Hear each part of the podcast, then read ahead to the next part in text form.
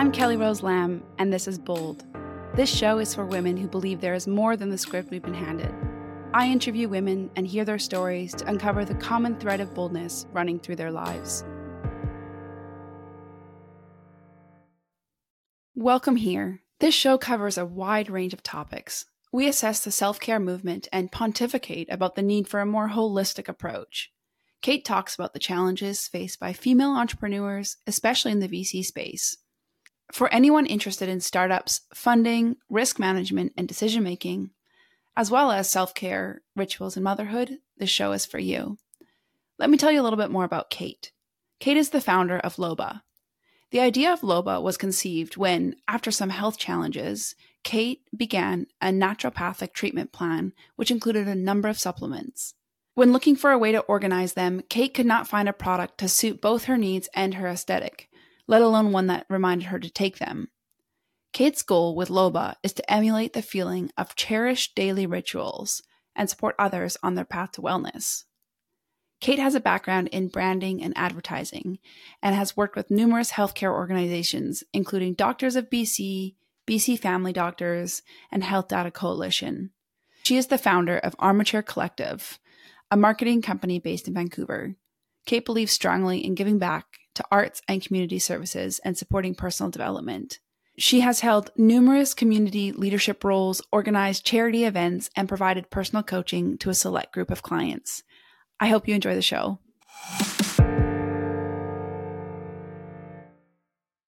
Kate, I am so excited to get to talk to you today. Thank you for being here. Me too. Thanks, Kelly. I am so curious to learn more about Loba. Can you tell me about your business? Mm-hmm. Yeah, so Loba is a wellness tech startup. We're based in Vancouver, BC. And basically, what we're doing is trying to help people create healthy habits around pill and supplement management. Um, so, we're trying to streamline the process for people. And we're starting with Loba's smart pill and supplement organizer and the Loba app. And the way that it works is you can use the app with or without our Loba device, but you essentially set reminders for when it's time to take your pills and then Loba lights up in whatever color you chose for it to glow at that reminder time. Um, it's a smart home product. So there's sensors inside the device when you remove the lid. There's a sensor inside that communicates back to the app that you've taken your pills. So I'm really trying to create a positive sentiment around taking your pills and supplements and caring for yourself that way, as well as help people with their, their wellness program. What a great idea. Thank so you. needed. I always go on these big kicks of taking supplements and then I never, ever, ever remember.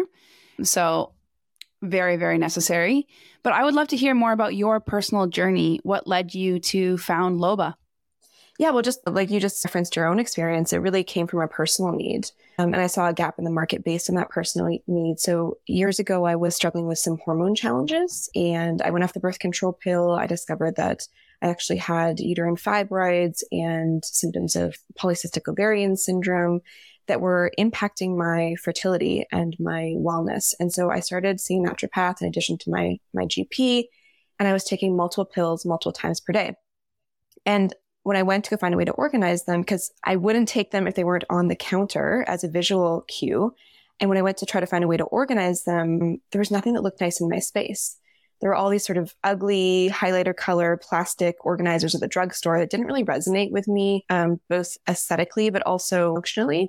I was commuting three hours a day from the suburbs to my, my corporate job downtown, super busy lifestyle. And there was nothing on the market that, that fit my needs as far as being able to like, you know, take a few pills with me to dinner or to workout class. And so I had this idea that someone should do something about this problem. And then I kind of left it And years later, realized after launching my marketing and branding business and being in business for a few years, realized that I was the person to do it. So really it was from a personal need and then it sort of just expanded into realizing I wasn't the only one with that problem. And there were other challenges in the industry that a, a company and a product like this could help solve. I love when you are the reason and you've diagnosed the problem for your own life. I feel like it creates such a personal brand and such a powerful business. So I love that. How would you say your background in the branding and advertising space, especially running your own um, company, influenced how you started Loba? Yeah, I mean, it had a huge influence, but in, in a couple of ways. One, you know, the feedback that we get right away from people with Loba is compliments on the the brand and the design of the product. And you know, my background in, in branding and advertising and the expertise that I built up over the years directly contributed to development of the brand and design of the piece and and the app and the aesthetics of it. Like we really wanted to make it feel comforting and like this cherished ritual for people and, and design can do that.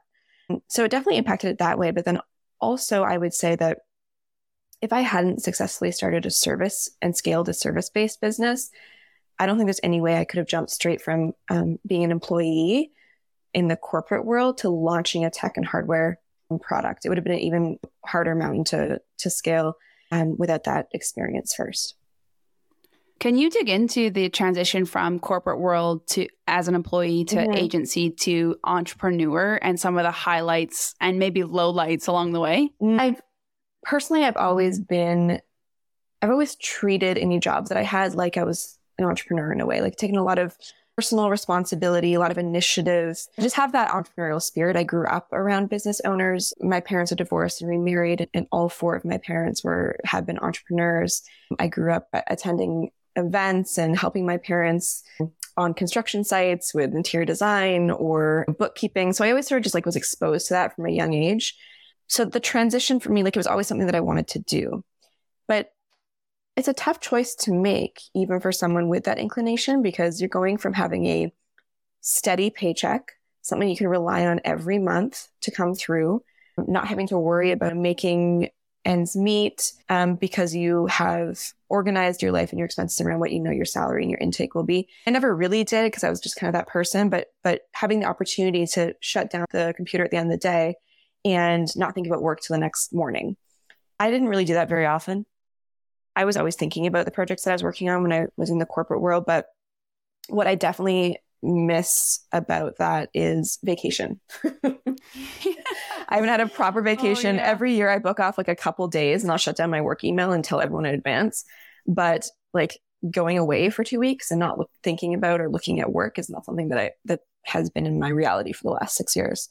So yeah, the, the transition, it can be, a, it can be a tough one when I first started Armature, there was a period of probably four to six months where I was just spending savings, like living off of savings. Um, and that's always a bit terrifying. And mm-hmm. like, am I going to get that contract? Is it going to happen for me? Should I just go back to having a really regular job? The cycle of fear, or the loop in, of anxiety in your head, you really have to work through and start to have faith and trust that you're doing the work and you, and that it will happen for you. I have a lot more questions coming up about entrepreneurship and risk management mm-hmm. and all that mm-hmm. kind of thing. But before we get there, I would love to dive into some questions around wellness. Mm. You are in the wellness space, and I think it's a really important one for today's world. But what does wellness mean to you? Mm. To me, that's a very personal um, question because I think everyone's relationship with wellness is is different and it changes, right? Day to day, month to month. I think that wellness to me right now means feeling grounded in my body and having peace in my mind.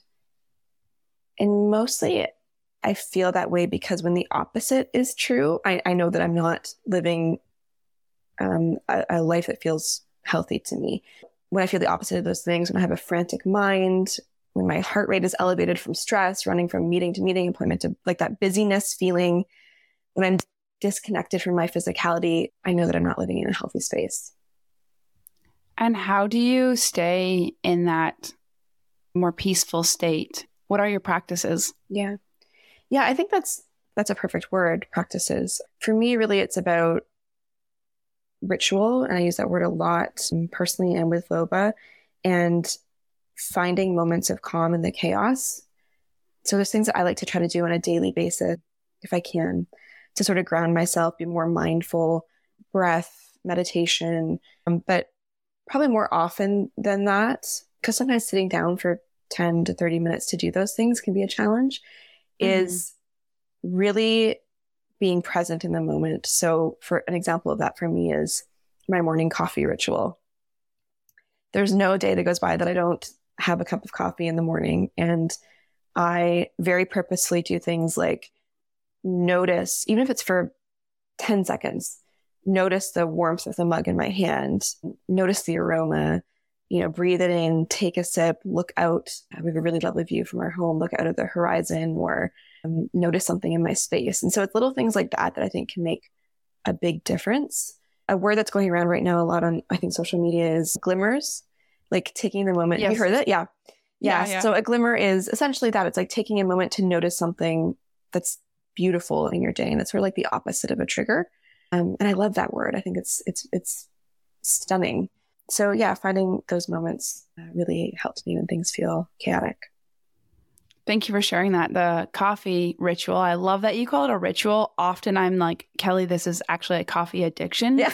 you know, at six in the morning, but that you're like reframing it with generosity to ritual is because it is one, right? It's like wake up, boil the water, turn on the espresso machine mm-hmm. or whatever your method, pour over, whatever your method mm-hmm. is, no judgment. But it, it really is that kind of like, okay, I'm arriving to a new day. Yeah, so, it's a transition. Thank you for reframing that. It yeah. really is. And, and, yeah yeah, for me, coffee is like I will never get. I don't drink a lot of coffee, but I drink a, a, cup or two a day, and for me, like I will never give it that up, no matter what. Um, yeah, people say it's it's no matter which way we swing on whether it's healthy or yeah, not. It's yours forever. Right? It is. It is mine forever, and you know I could look at it like, oh, I got to have a cup of coffee and caffeine and get out the door, and it's you call it just, you know, making a cup of coffee, or you call it like a, a, daily ritual and really revel in it. And I think you can do that with anything. You can do that with mm-hmm. sweeping or vacuuming or clean, doing the dishes. Do you know what I mean? And Great. yeah. So interesting. In my life, I often find mornings, my expectation for a ritual super high. Mm. I'm like, cup of coffee, journal, meditate, yeah. all of those things. I feel sometimes like if I miss the morning ritual moment, the day is a wash. Like I don't have a lot of like afternoon rituals. Right. Do you have any fun ideas for afternoon or like midway through the workday? Like three o'clock, sometimes I, I would call it maybe a cookie ritual yeah. where I'm like, oh, major low, gotta find a cookie.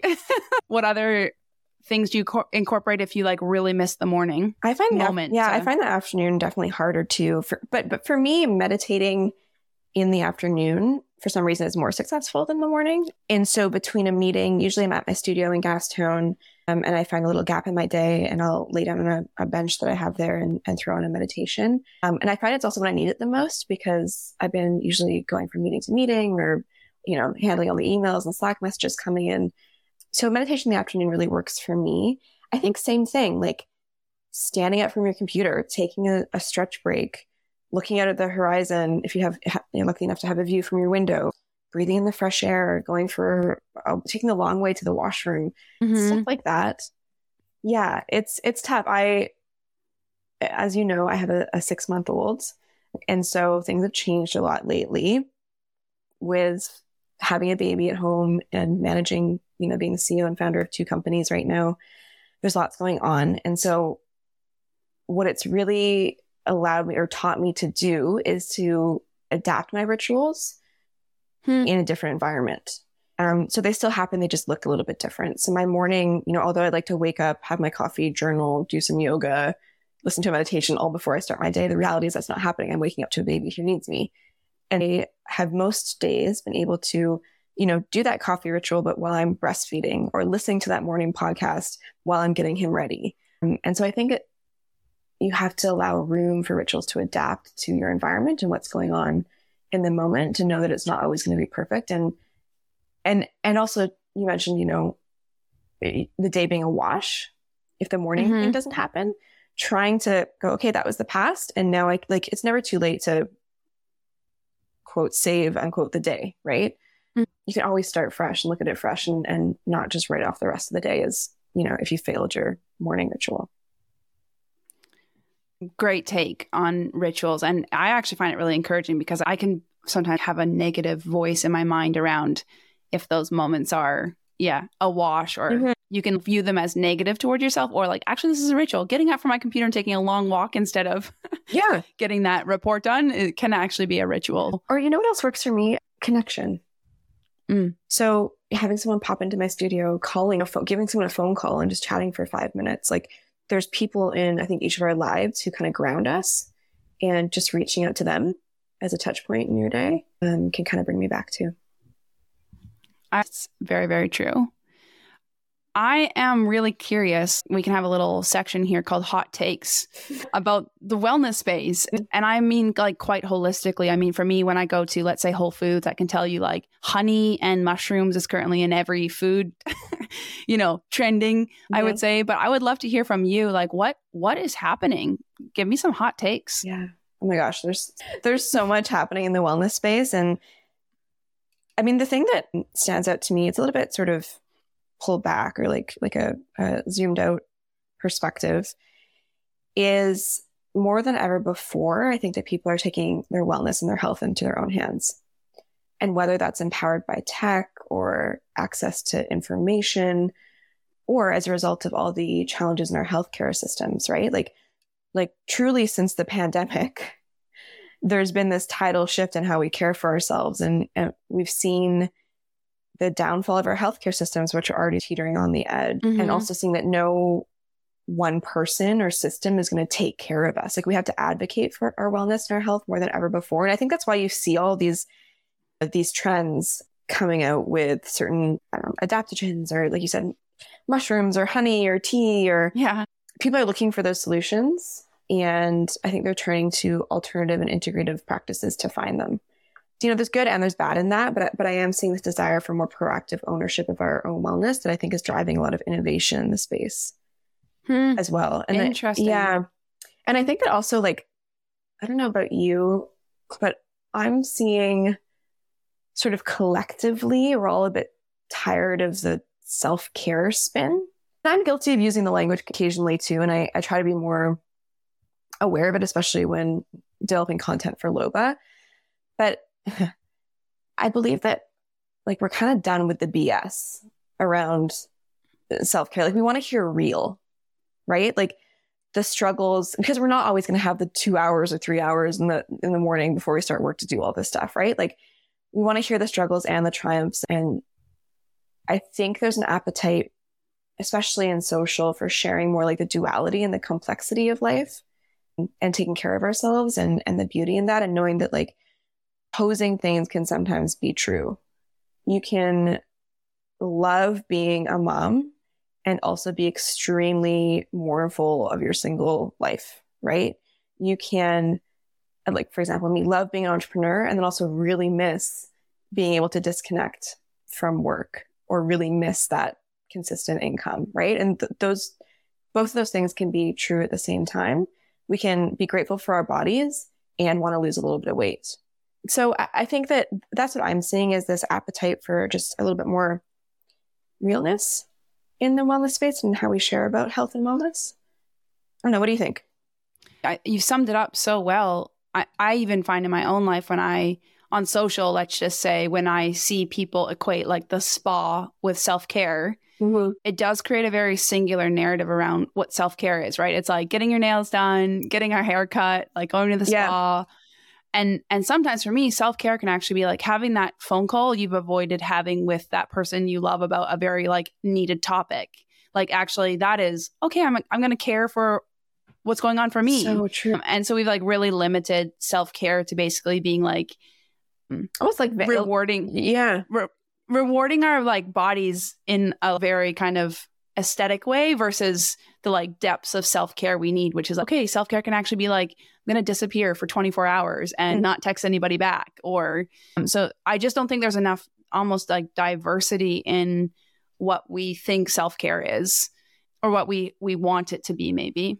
Yeah that's so true. You're just making me reflect on there's almost i was going to use the word like sort of the stereotypical self-care thing is associated a lot with you, you said aesthetics and i was going to say sort of vanity. Like um, yeah. But but you're so right. Self care could be, yeah, not talking to anyone for a day and just like staying under the covers with no makeup and in your ugly sweats. And it could be crying right. it out. It could be, you know, yeah, that's so true. A really good example of this, which is also trending, but I think it's great that it is, is cold plunging. Mm-hmm. And I was just cold plunging yesterday. So I'm like, yeah, I feel amazing. but it's this like very painful, exhilarating moment that actually when you think about it, you're actually like, I'm in pain. I can't feel my ankles. My fingers are burning. Mm-hmm. It's like not necessarily as glamorous as a lot of other experiences. And so it's this like very interesting, like there are parts of self care that I feel like are harder. And cold plunging for me would fit into that category. I think we've made wellness like very cozy. And sometimes mm. wellness is like hard work. And I'm sounding maybe like too aggressive with my views. But I also think wellness can no. be like a lazy day and lots and lots of TV. So yeah, no, and, and as you're speaking, I'm thinking about, you know, working like working with a therapist to work through some traumas that you've been through in the past. That's not going to be easy. Definitely not. Working through relationship challenges, that's not going to be easy, but that's super important to your wellness, right? So, yeah. Or like no, this I week, I really- had a two hour conversation with I have a side project and with my co-founder, and it was like a two hour your views, my views. And for me, I'm like, that's a exhausting conversation. That is a ton of hard work on like really, you know, expressing your different needs and desires and communication trends for me that would never be labeled self-care but actually that's for me the like deepest form of self-care is to say like i see you and i exist and how do we get through mm-hmm. this intense moment because it's not the typical form. it doesn't feel as like yeah it doesn't feel as luxurious or indulgent if you will but but i think the examples that you're bringing up are really important for mental health definitely right? and, and mental health should be a part of self-care because if you're if you're having a conflict in a relationship in your business, for example, and you don't address it, it's just going to build and build and build, and it's running in your head all the mm-hmm. time, right? And that's when I when I mentioned wellness and like peace in my mind. That's what I mean. Mm-hmm. Is like not having these unresolved things running, like anxious thoughts running through my head all the time, and sometimes that is means confronting yeah. things in your life or or people in your life that may be hard conversations. But I think yeah, we should be having more of those discussions in a wellness context for sure. Thanks for theorizing with me. What do you think culture, like in general, society, if you could wave a magic wand, like what would you say is something that you would love to see change? I think it, it might be, and I don't know if I would have answered this this way, not just having had the conversation we did, but I think it would be more of a, a whole body, whole experience focus on wellness with mental health being, mm-hmm. being a huge part of that as well. Yeah. I think that a lot of people, when they think wellness, think mm-hmm. wellness. And it's so interconnected, right? And and we're starting to talk about it and people are starting to to see that. But there's this sort of we have a bit of an epidemic of loneliness. Massive. and you see that in like the the the opioid crisis mm-hmm. in men's health and connection, lack of connection in community. And I think that that is a huge part of, of having healthy, commu- just a healthy society and a society that is well and supported. And so I think relationship, connection, mental health, physical health, like they're all very inter intertwined. Mm-hmm. I have a few at Armature Collective, I have a few healthcare clients, and we very frequently use the term mental health is health. Mm-hmm. And so moving wellness from just sort of like a trendy, pretty thing you see on on Instagram to a more real, um, deeper version of that yeah. within within each of us. Yeah, I would love to circle back to the conversation around entrepreneurship and risk taking.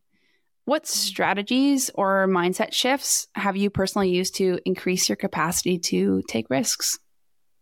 Mm, yeah, I've been thinking about this a lot lately. I think that it's that it's come sort of over time. I've built up to a level of risk taking that I never, like 10 years ago, never could have imagined that I'd be comfortable with, mm. to be honest. I think that like any muscle, right, the more you work it, the easier it becomes. And I've, I've definitely found some tools that have increased my capacity for managing risk and the stresses that come with it. But I think you, the more that you're out of your comfort zone, the more you get used to being out of your comfort zone. um, the more times you get up on stage, the easier it is to speak publicly. The more times you do a podcast, the easier it is to connect more naturally. And the more times you go to exercise class or spin class, the easier it is to get into kind of the rhythm of it. So I think it's it's true. It's been true for me for risk taking as well. It, entrepreneurs can sometimes be super guilty of being like, oh, they're a risk taker and they're not.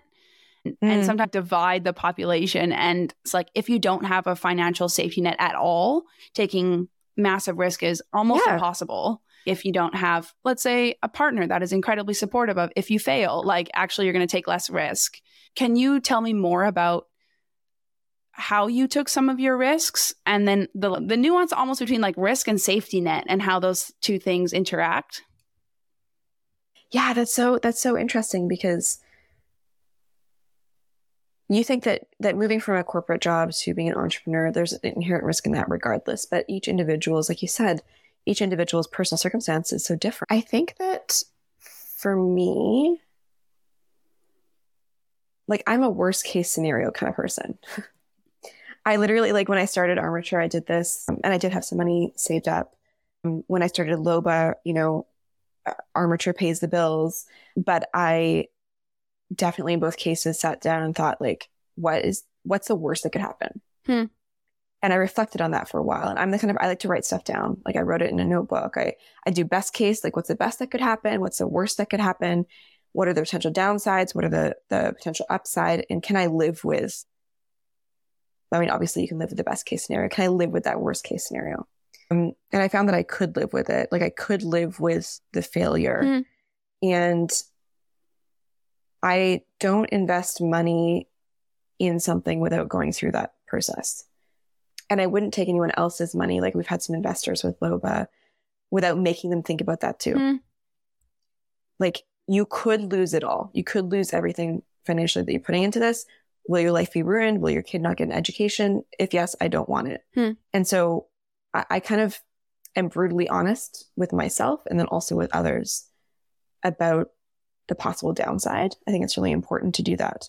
And in in the risks that I've taken, I've um, whether it be you know business or personal, I've always been comfortable with what what loss could look like. How did you get there? Being comfortable with what loss would look like. Yeah, through this, I guess through this process of, of worst case scenario. Like if I'm going, okay, if I if all this money that I put into it, if, if the company fails, will my day to day be that different? No. Yeah. Do I know that I can make money elsewhere? Yes. I I also I, I have a very very strong work ethic Mm. and a lot of and I've worked on my money mindset a lot and I have a lot of trust and, and belief in knowing in the fact that I will be okay. Yeah. And part of that comes from a breakdown of ego. I think like I know that I will be okay because I will do what it takes. If I personally, you know, lose the money that I've invested and have to sell my apartment to cover loan, like whatever that looks like, I will do what I have to do. Mhm. I will do physical labor. I will paint houses. I will work at a grocery store. I will work at a cafe. I will, and I will find the joy in those roles as best as I can. Um, and I don't know if that comes from growing up in a family that I saw do that too. Mhm. There's a feeling of doing what it takes. And I know that I can do what it takes. Hmm. I trust in that everything will be okay. And it probably, you know, and, and I think a lot of that probably comes from a place of privilege that I've been afforded in life. But I'm not scared of hard work Yeah. and I'm not scared of downsizing, if you will, what, what life like spending and what life looks like on a daily basis or, or change. Beautifully said. And I think Yeah. I think it's great. Was it? It didn't feel No, beautiful. well, it is because I mean, you're like willing to note your privilege, which is incredible. I think a lot of people don't necessarily factor privilege into a risk equation, and then Mm. you're you're willing to encounter the worst case scenario as loss, and then also know, yeah, I'll work my way out of it. Um, where I think a lot of people probably, I think it's easier to probably say like this business is going to blow up, and I'm going to be a millionaire, and not necessarily register the when it doesn't do that, or if it doesn't do that, you know, I'll go work at Home Depot and be totally fine. Like love life. Yeah. Um, and I think a lot of people maybe aren't okay with that thought experiment. So I do think it's beautiful. A couple thoughts. One, I saw my my family in very very hard financial times, and I saw and I've seen them do well. And what there always has been in, in my house and in my family unit is love Mm-hmm. and joy, right? And and finding those moments. So they, my my parents taught me a lot, and my extended family taught me a lot in that area. Um, and then the other thing, I saw something online. I think I shared it on Instagram like a month ago or something. It was like every founder's dream is to sell their very com- complex, high profile business and then go like work at a coffee shop. Oh my goodness. like I do sort of have this this fantasy about yeah, like working at a diner and just hearing people's stories and slinging coffee across Or- the counter. Yeah, mine is book like bookstore as well. Just like Oh yes, yeah, yeah, yeah. wouldn't it be so sweet to like show up and talk to people about good books? That would be so fun. Yeah, but but something else came up for me when you were speaking was around oh how a lot of people just sort of expect or plan for the best case scenario or like can see themselves living. I think I need to do more there. Hmm. I think I'm I'm fairly I'm definitely an optimist, but I'm just very when it comes to these types of things in like my decision making process about risk, I'm fairly I guess conservative or like um I don't just dive all in without doing all of that work. And I probably don't spend enough time thinking about like the vision, like the other side of it, and really like living that belief that it's going definitely going to happen. And I think maybe I did more earlier on, but as you get sort of beaten down over and over again, it gets a bit harder to to go there sometimes. Mm-hmm. Um, so I've been trying to work on my mindset lately, especially as we're we're raising capital right now from Loba around living more in that in that I love it. space of the best case scenario. Yeah. So thank you for bringing that up because it, it sort of reminded me. Well, I like to call myself a pragmatic visionary. It's like, yep, here are the Mm. steps and here's the vision. And it's not as glamorous as, you know, it's not like we're going to be the only wellness company on the face of the planet. Probably that isn't true. But there, you know, there's beautiful vision out there, but also you can like be pragmatic about it versus Mhm. uh, not necessarily grounded in truth. Um, and I sense the same thing from you. But what I've heard throughout this conversation is your ability to make decisions, which I think is so important. Um, can you talk about your process in decision making? Yeah. Well, I'll talk about Loba specifically. You know, I think that when starting Loba, I built in a number of, I think my dad used this term actually in a conversation with me one day. We had a lot of early kind of walk and talk conversations. Was I built in a number of off ramps? Hmm. So natural places in the discovery and research process where if things weren't working out, I could sort of abort mission and, and be comfortable with the losses that, that I would have had at that point. So really kind of naturally evolved. Like first I said, okay, I'm comfortable putting in some the time and the energy, right? And a few thousand dollars to investigate this idea a bit more. What might it look like? How much might it cost? You know, all those kinds of things. And then next I was like, okay, I think there's something here. I see the market, right? I've interviewed the naturopaths and the practitioners. I've talked to patients. I've done the research. I've seen there's there's enough competitive sort of alternatives, but nothing exactly like Loba. So I've confirmed the problem. I've, I've found the need. Let's start reaching out for quotes and let's start investing in design and development and spending a bit of money on that. And then after that, it's like, okay, I'm willing to pay X amount of money to hire a design firm now. And okay, it's a phased project. I can hit pause. I Mhm. can stop anywhere along the line. And the, the actual, the biggest decision point with Loba was the, the decision to manufacture Okay. like do we manufacture now because investing in all the upfront costs around like the creation of of molds and it's a lot of money and we i know that we wouldn't get back that money unless we sold you know x amount of units so to help with that decision i actually opened up a, a wait list and we got over a thousand people on our wait list and then i opened up pre-sales and i saw that people were purchasing in advance so I saw that there was an appetite, and then that's when I sort of went in all in more financially and Mhm. brought some investors on board. And you know, it's it, it's sort of like you know when you walk into a, like a cold lake, yes. or I don't know if you do this when you cold plunge. I'm not a huge cold plunger yet. I, I want to get more into the practice, but you sort of when I walk into a lake and it's cold, I sort of like dip my toe in, and then I get comfortable there, and then I maybe like wade into my knees. And then there's some points that are scarier than others, like when it goes over your waist or over your chest, you know, but you can always turn around and walk out at any point. And so that's how I tend to approach risk taking as well. And like the planning for it is, and knowing, but it's a bit of a mind game, right? Like I could stop this at any time. Mhm. If it's uncomfortable, I could stop at any time, but I'm choosing to push through the discomfort of this to get to that next, that next phase. Great, great analogy. I love that visual. And I think you're really right in the process of launching and creating things. I am very curious if you have faced any challenges being a female entrepreneur in any phase of Loba or or your agency. Yeah, I think this applies to more than just entrepreneurs. There's sort of like the general being a woman in business, where I always feel like you have to prove there's a, there's a you have to prove yourself more in the beginning, and it's probably even more true for people with less privilege than myself. But I always feel like the need I have to prove myself more versus just the sort of acceptance that you will be good at something. You have to prove that you're going to be good at something Mhm. or that you can do it up front. And I sort of have always, in my case, loved that challenge. Like, I'm going to show you. Oh yeah. And I'm motivated by it for better or worse. I wish it didn't exist. But when it comes to Loba, I do believe that female founders are, are over mentored and underfunded. And that's honestly been the hardest challenge for me with launching Loba access to capital.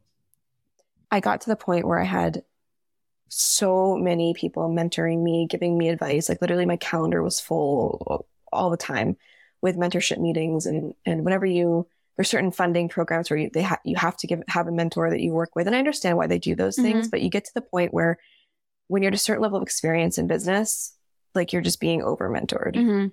Advice and advisors are so incredibly important, and so I don't want to seem like I'm writing that off, like uh, and or being ungrateful for the mentorship I have had. But I've done the programs, I've pitched on the stages, I've been mentored like crazy, and what I need now the most is access to to resources so that I can execute what I know works, Right. right? And honestly, that that looks like funding Mhm. and I'm not alone in that. You know, like the, the vast majority of women owned businesses will not get the capital that they need to scale. Especially If they're if they're businesses, startups that their product is also catered towards women. And and why? What's your take? I think that it takes longer to explain a problem to someone who doesn't has never experienced that problem before. Hmm. right? So if you've never experienced that problem, you're like, oh, this exists. I didn't, I didn't realize this was a thing. Why would someone spend that amount of money on, on, on this? So when you're, when you're a female founder with a female oriented business or product pitching in a room full of men, the, the, the, the probability mathematically that they're going to experience, have experienced the problem is less, right? Interesting. And so we need women who, who are, investing as well and women decision makers in the room. And this is not sort of, I mean, the majority of my investors are have been men so far. Um, so this is not a slight, it's just mathematical reality, like statistic real, statistical reality of the probability that they will be able to personally associate with the problem that you're solving. So it does take longer to explain that. It does take longer to show them the market and prove yourself. The the stat that you know sort of is always mentioned that I tend to mention on most podcasts I'm on is that like under two two percent, sorry, of venture capital funding goes to women owned businesses. Wow. Two percent. Are you serious? Yeah, and I think it went down to like 1.8 uh, just after the pandemic, but it's it's it's nothing. And so it's easy to be scared off by that, and it certainly has been kind of a mind like thing for me too to get through is so I have to be if if women only get 2% of the VC funding, I have to be not just like the best, but like the best of the best of the best. Mhm. Like I have to be so perfect to even be that have a chance Mhm. of getting a chance to get that money, right? Yeah. Well, absolutely. There was a study done. I hope I use the right terminology, but there's a study done about questions that investors ask men in pitch meetings versus questions that investors ask women in pitch meetings.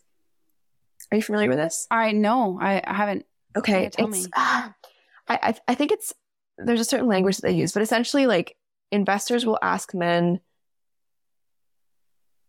Pro, no, it's not proactive. Like like questions about their vision, Okay. whereas and how they're going to overcome a challenge.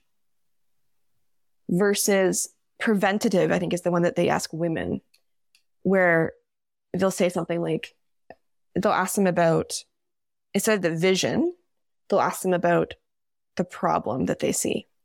Wow. Instead of saying, How are you going to get past this challenge? they'll they'll ask them something that's like more of a negative context. And so when you're already just in a pitch meeting, the questions that you're getting are already you're defending yourself more than you're helping to then you're then you're giving opportunity to share the vision. And so there's been I know that some sort of female um, funds and and um, groups that support women founders are trying to offer training to women for how to how to change those like how to turn those questions back and make them the more positive wow. version when you're presented with it. But then we have to be trained right to deal with the unfair questions that are being presented to us. Right. Um, so I know, I know, I know it's called pre- uh, the preventative questions um, that they ask them, but I can't remember the, the positive that ones, like the so way that fascinating. they for men. Yeah. How yeah. far upstream do you think the problem is? Like, if only two percent of VC capital goes to women, is it that there are like one is that there are less women competing for VC, or is it actually just like the the amount of competitiveness amongst women is so high?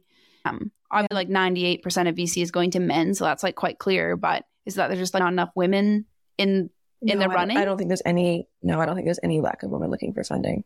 so it's just that women aren't. It's it's it. also part of it is yeah. It's also part of it like even like getting a meeting.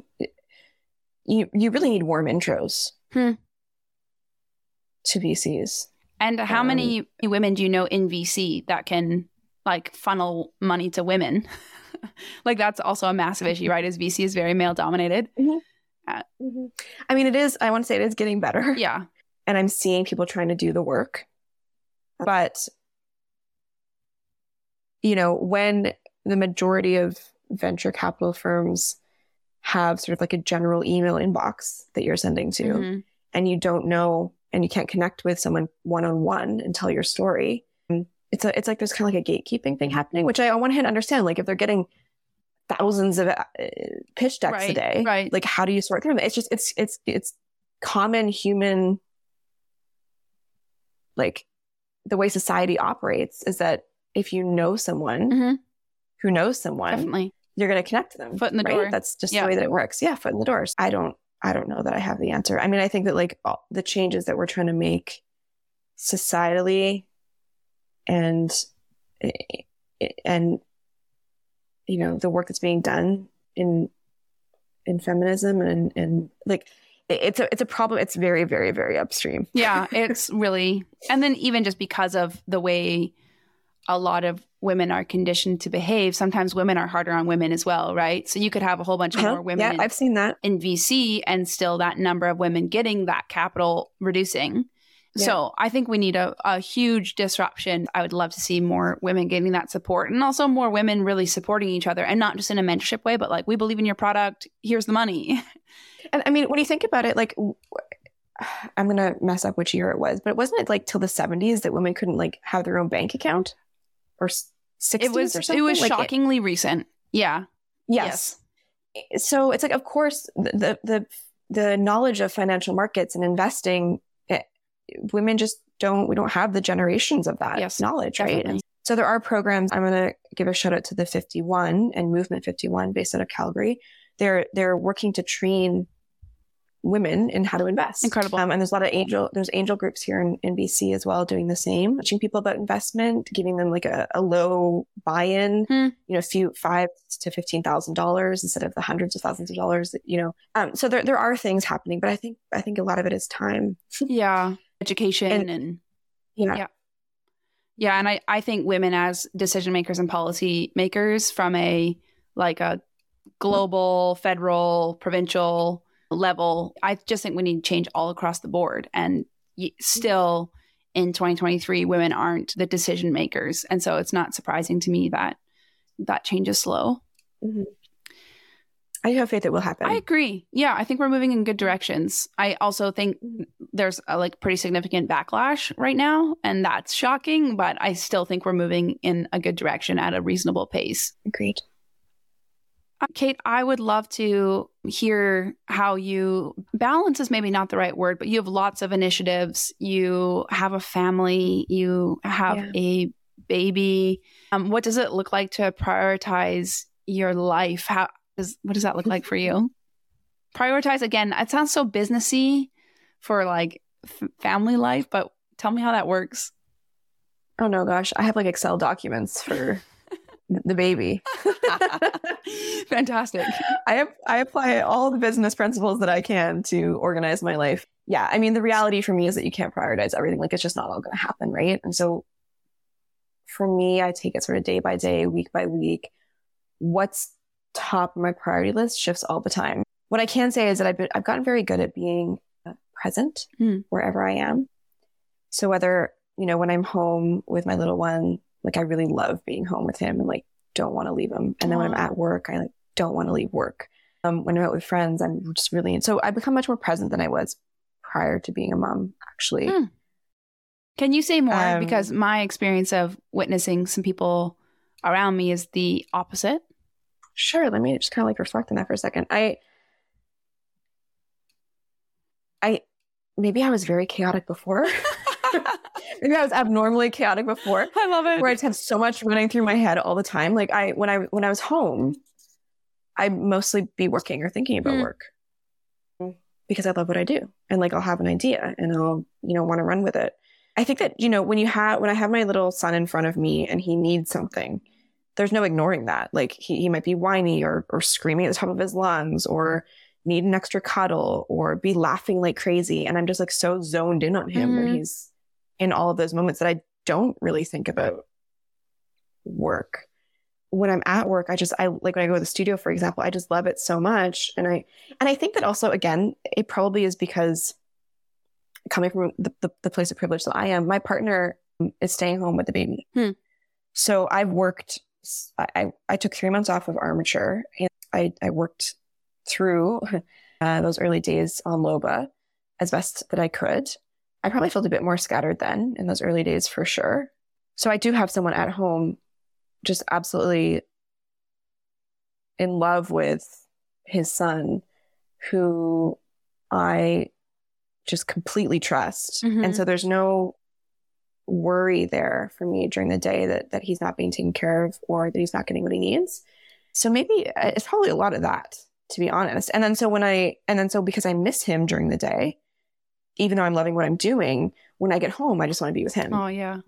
And then because I love what, my work so much, when I go to work the next morning, I just want to focus on on that. Mm-hmm. So I think before I just there was there was a little bit more uh, intermingling, I guess, in my brain and in my headspace and in my time of of work and, and personal life. And now I'm sort of forced to separate them a little bit, which I think has been a healthy thing yeah. for me. I mean, having said that, baby was at the studio with me yesterday because his dad had a lunch and learn to go to, and I wanted to support him in doing that. Yeah, I just I, I feel more present than I have in in the personal side of my life mm. as a result of having him. Yeah. Thank you for sharing your your journey. It's wonderful to of hear. Of course. Well, Kate, I would love to talk to you. I have so many more questions about business and VC and you as a mother and the businesses that you are building. So maybe another conversation is due. However, I'll end with my last question for you. Uh, what does yeah. bold mean to you? Mm-hmm.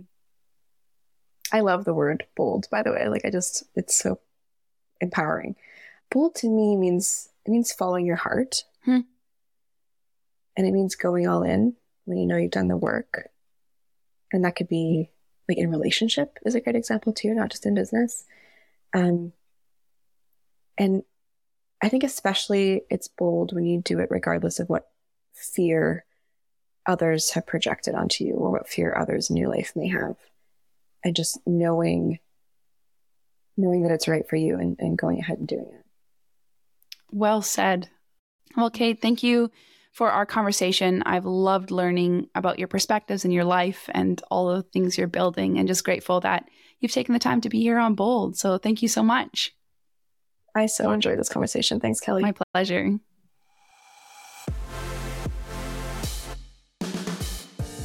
This podcast is produced in part by Pam Cameron a massive thank you to all those who have supported me along the way.